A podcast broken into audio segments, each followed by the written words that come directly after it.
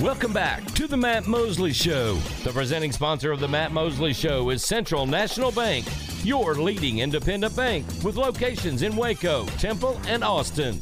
Also sponsored by Allen Samuels Dodge Chrysler Jeep Ram, Barnett Contracting, Baylor Line Foundation, Coach's Barbecue Smokehouse, Ascension Providence, RX 300 Topical Pain Cream, The Baylor Club, Myatt Fuels, Schmaltz's Sandwich Shop, Versalift Southwest Time Manufacturing, and UBO Business Services.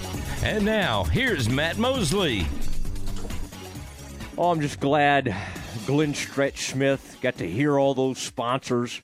The very exciting uh, Matt Mosley show into the five o'clock hour.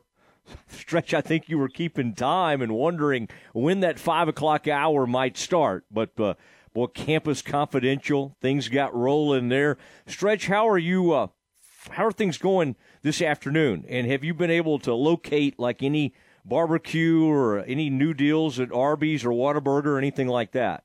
no, it been, I've been I've been spraying ant piles around here today, Mosley. It's been we got a little rain up here in Parker County on Friday, and the ants have come out, so I'm spraying ant piles.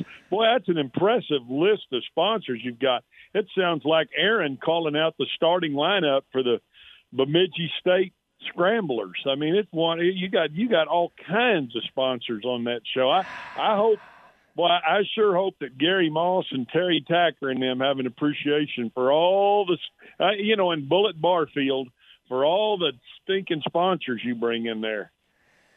Yeah, I, I don't know. I, I, I don't know if that's the case, but but uh, you would hope so. And I think deep down, they don't always express it to me, but I think they all feel a great deal of appreciation. Now, Stretch, we all appreciate you and, and uh, what you did in, in your time for uh, ESPN Central Texas, and people loved uh, hearing from you. We, you ran off. We didn't hear from you for months because you were at that USFL and uh, and involved in that. And I think it's been interesting, Stretch, that some of those players from the USFL – went right into NFL training camps, and and I think that honestly, I think it's um, I think it surprised a few NFL types that it ended up being as good a feeder system as it was. I mean, there's one guy for the Cowboys that is an electric return man, and we're talking about Turpin. Um, if you had to just kind of uh, guess, stretch, and you you coach for uh, that Philadelphia team, Philadelphia Stars how many how many uh, uh, of those USFL players are on NFL rosters now? I th- I want to say like now this is including practice squad guys. I want to say somewhere around fifteen, but you know when we when they first obviously when camp first opened, it was somewhere in the neighborhood of fifty, but you know it, it's very wow. tough. Like you made mention, it's very tough to make a 53 man roster. I know the two, again, the, the two electric return guys and our guy, Maurice Alexander, he's active in Detroit. And then obviously KaVontae Turpin, and we know uh, what he's done with Dallas. And, you know, I think the the interesting thing uh, I went to, I went and grabbed the. You you spoke about barbecue earlier. That's my I like a little barbecue, and I went and grabbed some barbecue with Chris Hall, who's in the scouting department with the Cowboys, and you know they have kind of criteria that they want from their receivers, and I mean everybody wants the six two, two hundred and fifteen pound, you know, four five guy who can go up and get the fifty fifty balls and and do those kind of things, and and I, I think you know they were they were even somewhat surprised because obviously Turpin is is you know he he is a he is he is a small guy, but boy, there's just nothing that can replace quickness. There's nothing that can re- that can replace vision.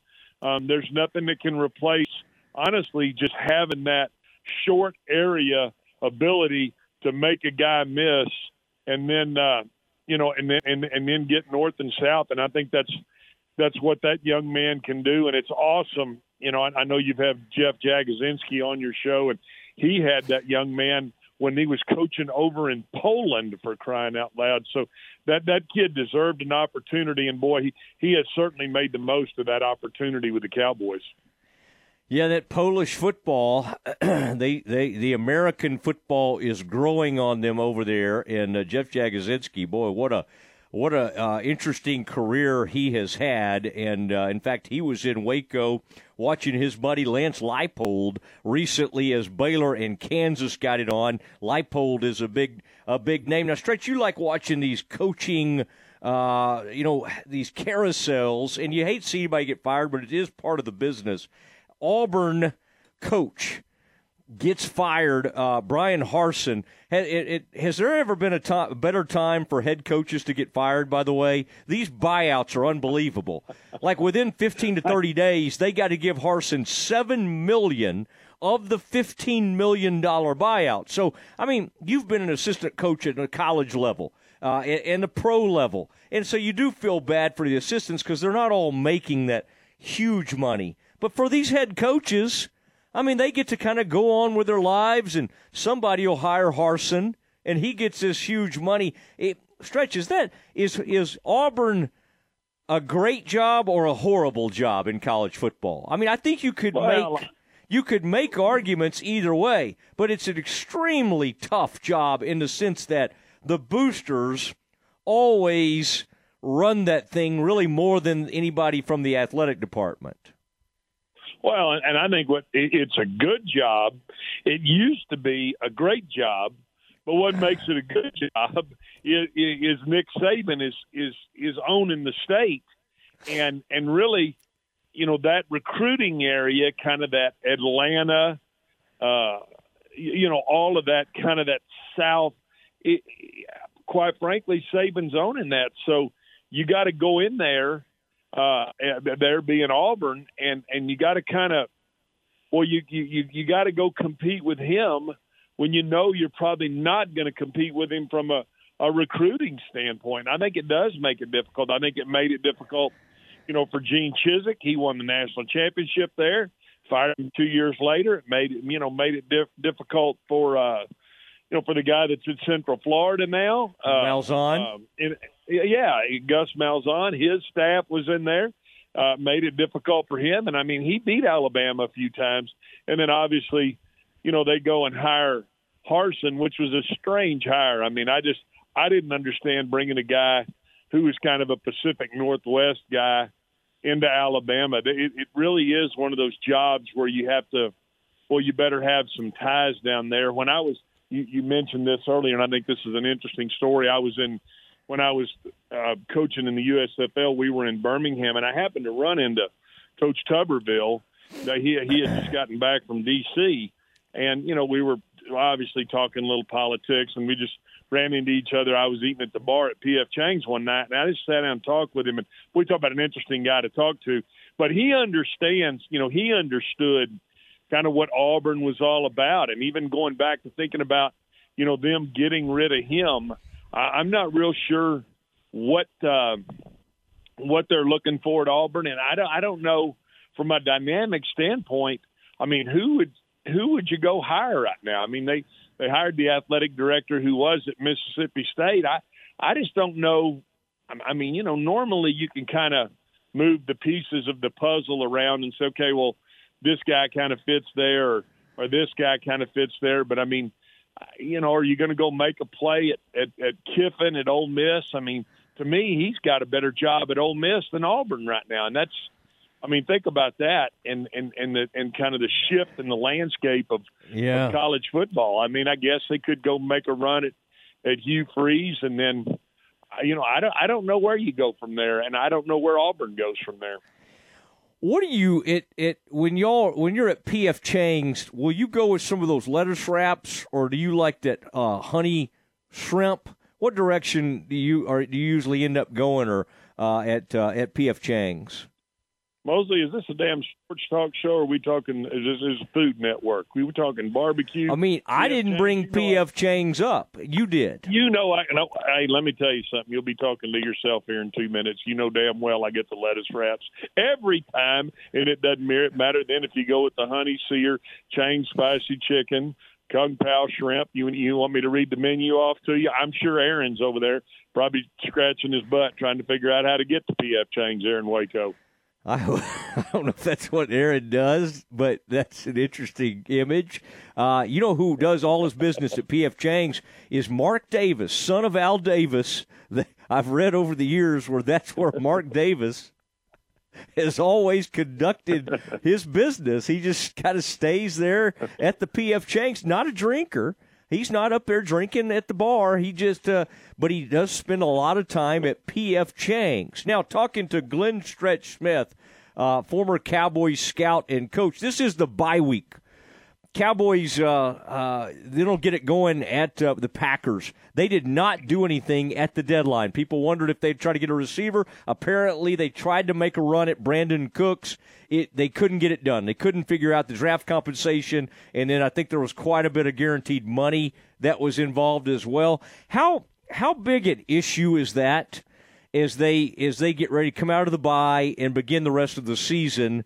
That they don't have, other than CeeDee Lamb, that total reliable receiving corps, or do you think they're okay at wide receiver, especially given the fact their tight ends are looking pretty good? Well, I mean, I wasn't a fan of getting getting rid of Amari Cooper, and I mean, you got rid of Amari Cooper. Wasn't his salary this year at, twenty million?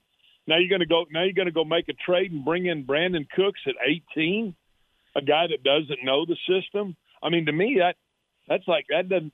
That I can't even I can't even get that to make any sense at all. I'm like, why didn't you just keep?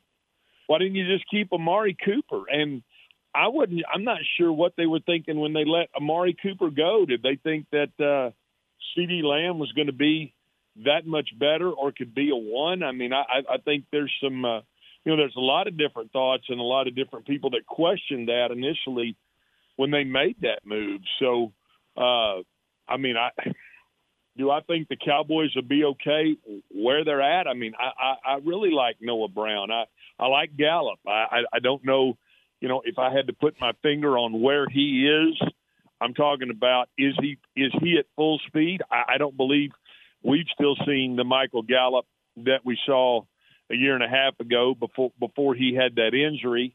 Uh, can he pick up some of the slack? And then obviously, I, I think when you lost you know, you lost Wilson to Miami. I think that was a that was a big piece, and, and losing Amari, I, I I did think that they would at least go out and make a play for somebody, maybe even like a Jerry Jeudy or uh, you know, or Brandin Cooks, and and, and I didn't like the, the the money that they were paying Cooks, so. Uh, that that was why you got rid of uh, Cooper was to kind of loosen up that money. But you know, as you look at the nine games that the Cowboys are, are, are going to have to go in and play here. Uh, I, I do think they, I, I think they're okay at receiver, just okay. Um, I think they're really good at running back. I think I, I like what uh, Kellen Moore has done with the, you know, with with putting Pollard in there. Pollard's a zone runner. Zeke's a downhill ISO runner. Um, and I, you know, I, I think what's going to carry the Cowboys is, defense. I, I really do. I think the fact they can sack the quarterback and the fact that they cut Trysten Hill today. I mean, think about that. I mean, he's a second round pick. And and, and I thought somebody who was being you know, he's doing a pretty nice job before he got dinged a few weeks ago. They just don't have you know, they got too many numbers at that position and, and when you think about that, that that's what I think that's what's going to be the key to the Cowboys is they're going to have to continue to say we're going to have to get after the quarterback and then we're going to have to take our chances uh, you know, and continue to run the football and hope Kellen Moore can kind of use that one-two punch of Ezekiel Elliott and, and, and Tony Pollard to run the football. You made mention of the tight ends and Ferguson and Hendershot and uh, obviously Schultz. And I think a combination of all of those guys. So I've given you a long answer, but I don't believe that. Uh, I, I just think the Cowboys are going to have to win the way they've won, which is defensively. And you know, can they do that against the Eagles? And I think the other the, the, the threat to them winning the NFC right now is the 49ers because the 49ers did add McCaffrey, and you know how, how they can run the football, and obviously yeah. that's a little bit of the Cowboys' Achilles heel. Well, Stretch, it was good to visit with you. Uh, I remember Randy Shannon when he was the UCF defensive coordinator. We had him on the Doomsday podcast, and he had coached Trysten Hill. and it was it's always a concern if you're drafting a guy, especially that early, that he didn't start in college for whatever reason. He could not crack the starting lineup at UCF, but Randy Shannon compared him to Warren Sapp in the sense that from an athleticism and, and some of the things he thought he was capable of doing but uh, obviously it didn't work out. And I think he was a, a, Rod Marinelli kind of draft pick. I think that was maybe one of the last Rod Marinelli type drafts that he kind of fell in love with that guy. All right, Stretch. Um, I will. Uh, I'll talk to you soon, and uh, we'll meet up maybe at PF Chang's. Always love those ornamental lions outside that restaurant. Just sort of, I don't know. It adds a touch of class. Uh, so maybe we'll maybe we'll do that soon. Oh, Mosley, Whew, Tuesday afternoon. You, you you are having you some real downtime here. Come on, buddy. Pick it up for the last three quarters of this show. Let's go. there he goes. Glenn Stretch Smith joining us on the Matt Mosley Show. Used to be part of the ESPN Central Texas family, former Cowboy scout and coach. Does a really nice job. Coached in the USFL, most recently coached tight ends for the Philadelphia Stars and uh, has been asked back. I don't know if he's going to do it or not. I think he probably will. But the USFL has asked for his services again, and uh, and he's done a great job there. So good to have him on. Good to catch up. Uh, we continue on, and